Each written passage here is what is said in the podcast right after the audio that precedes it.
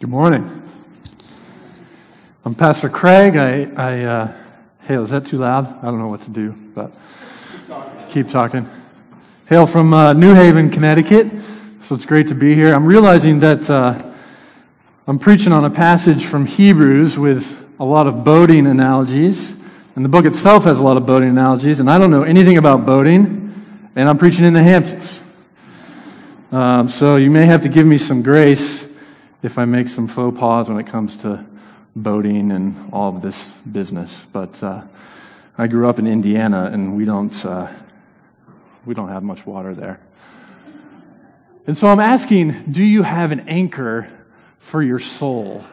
And it's a question that I think can confront us in the culture that we are in as pretty striking because we live in a world with intended obsolescence right? That's the phrase in business when things are meant to decay. My, my grandma's freezer, we just moved her out of her house, longtime house. Her freezer, upright freezer, was 60 years old and still running. And they don't make things like that anymore, right? As they say.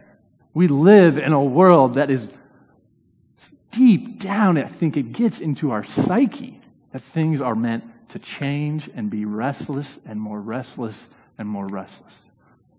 And it gets us to want to buy more things and to assume that things will never, ever be boring.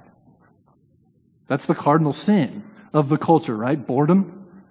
Don't ever let your consumers be bored.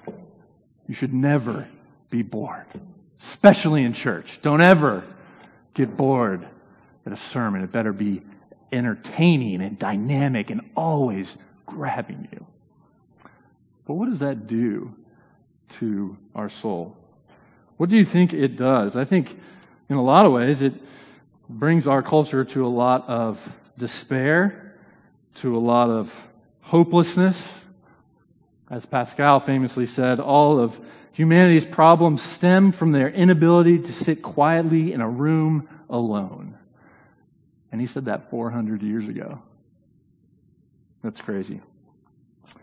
So I do think that we uh, ought to be ready to hear this word that offers this incredible anchor that talks about God as an absolute, steadfast God.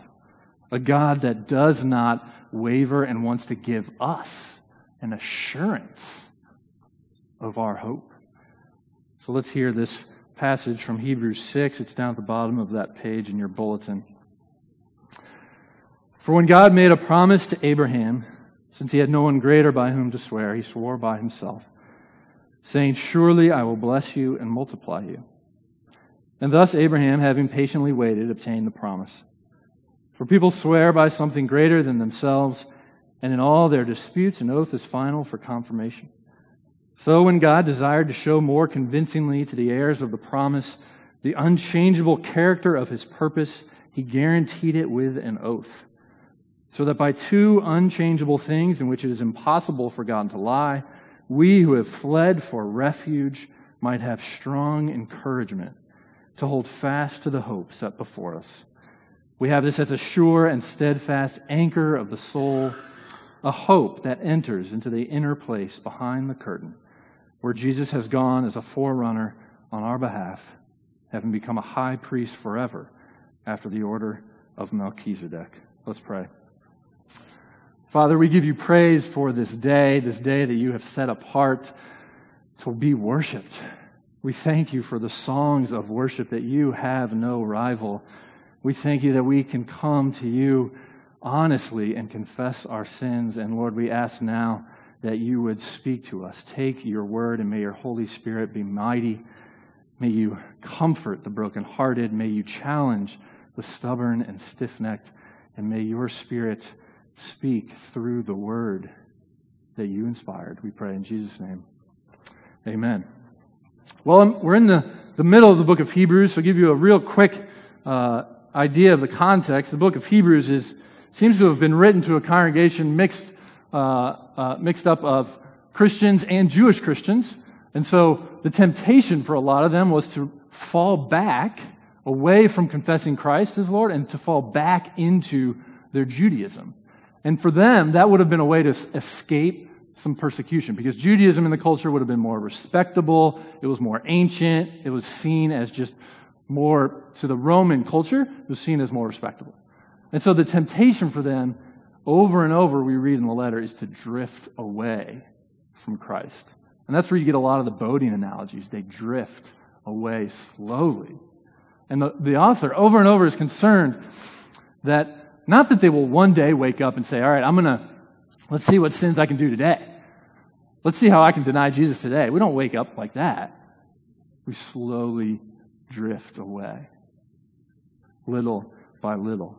And so, over and over in the book of Hebrews, we are uh, encouraged to see the absolute supremacy of Christ and the absolute hopelessness of anything else. Nothing compares to Christ. Not Moses, not Abraham, not Joshua, not the angels, not the law.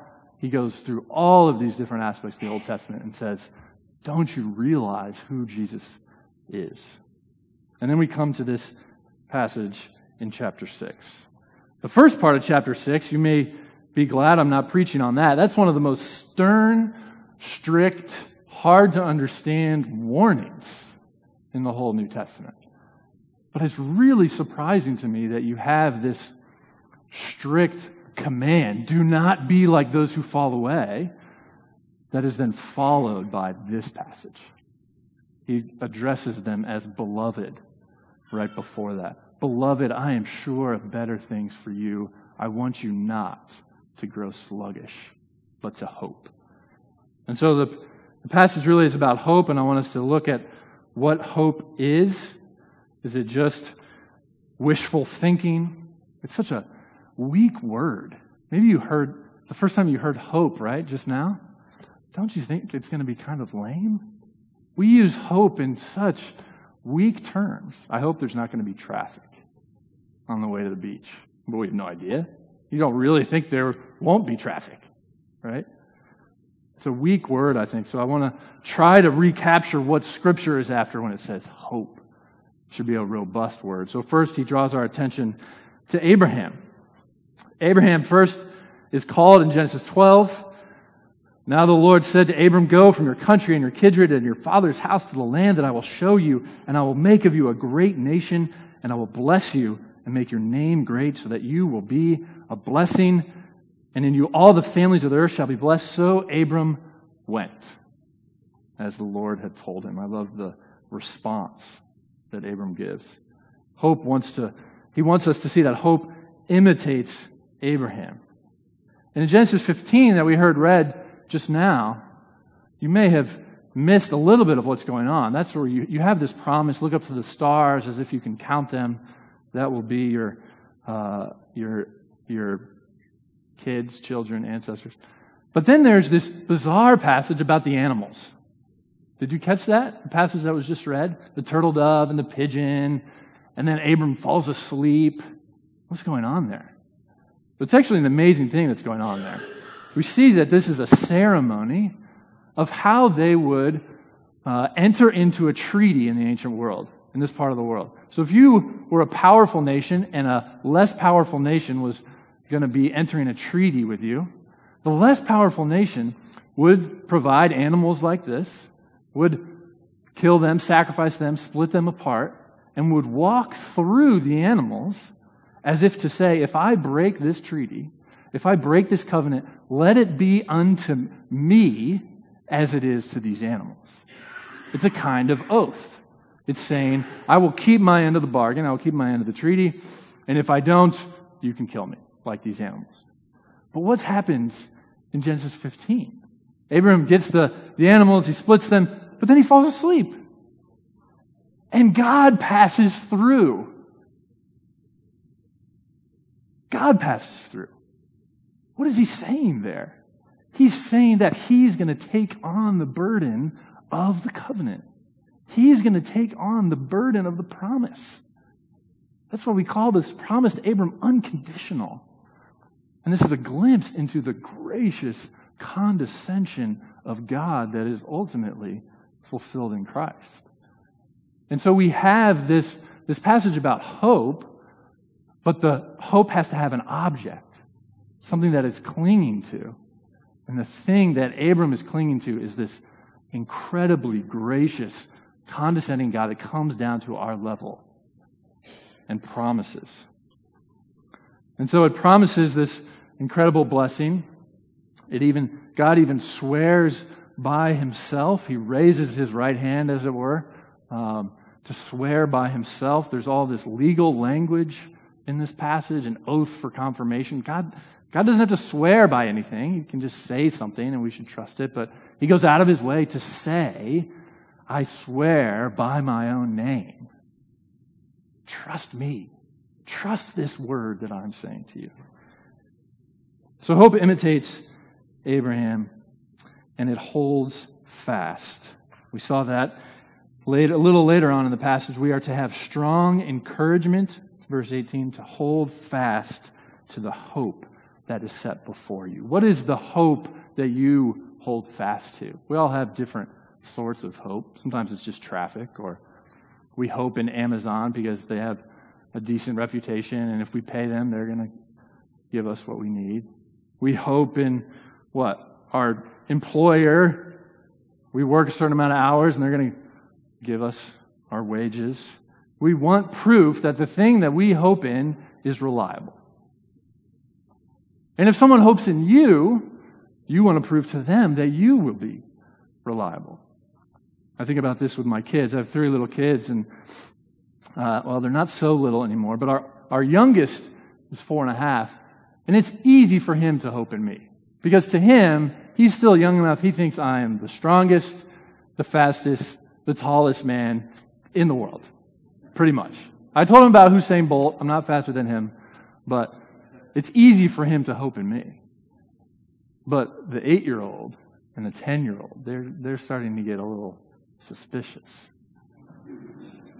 they realize, well, I've met a dad that's taller than my dad, and he's not maybe that reliable all the time. But we want that link, the, the link between our hope and the object that we are hoping in to be unbreakable, right? We want that in romance. We want that in our family. And the fact that we are told to hold fast to the promise of God is God saying, You can hold fast in me because I will never let you go. That that link is unbreakable. That the object, that the promise of God that we are to hope in, we can trust. We can hold fast, to cling to. And then it gives us two, two ways in which we are to hold fast. The first one is about taking refuge. And if you think about that idea of refuge, it says, it almost describes believers as those who flee for refuge. I love that description of a believer. What is a Christian? Someone who flees for refuge in Christ. Someone who's fleeing for refuge is going to be in the midst of a storm. You don't need a refuge if your life is perfect and you have no need to get out of the storm. But a Christian is one who should expect suffering and trials and temptations, but we have a place to flee. And whenever I hear that word refuge, I'm, I'm reminded of this song called Dear Refuge of My Weary Soul. I've been on a kick lately. And it's an amazing song. It, it, got retuned by Indelible Grace, but it was written by this woman named Anne Steele, who apparently was a very famous hymn writer in the 1800s. This Baptist woman her mother died when she was three.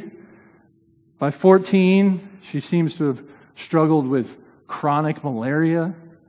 She had painful stomach problems. She was confined to her chamber for the last several years of her life. But she wrote all of these amazing Thou lovely source of true delight. He lives, our great Redeemer lives. Apparently, there was an Episcopal hymnal uh, that had 150 hymns total, 59 were written by Anne Steele. And she wrote this one called Dear Refuge of My Weary Soul. Let me just read. I won't sing it, don't worry. But let me just read some of the words to you. On thee, when sorrows rise, on thee, when waves of trouble roll, my fainting hope relies. To thee I tell each rising grief, for thou alone can heal. Thy word can bring a sweet relief for every pain I feel. But oh, when gloomy doubts prevail, I fear to call thee mine. I love how honest she is. She's telling God, I doubt you. I fear. But the springs of comfort seem to fail, and all my hopes decline. Yet, gracious God, where shall I flee? Thou art my only trust.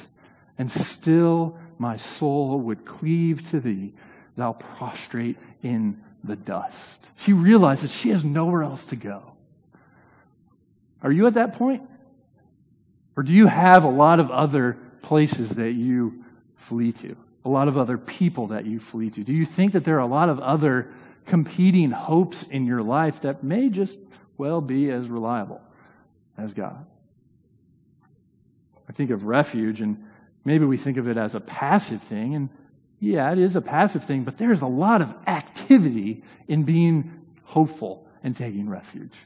Because you gotta flee there. You gotta crawl through the mud, or you gotta run desperately to your refuge. And you're gonna run to the refuge to the degree that you can trust it. To the degree that you think God is good and trustworthy and holy and will actually work all things for your good and His glory. What would it mean for you to trust that Jesus Christ is Lord and that He is your refuge and reliable hope?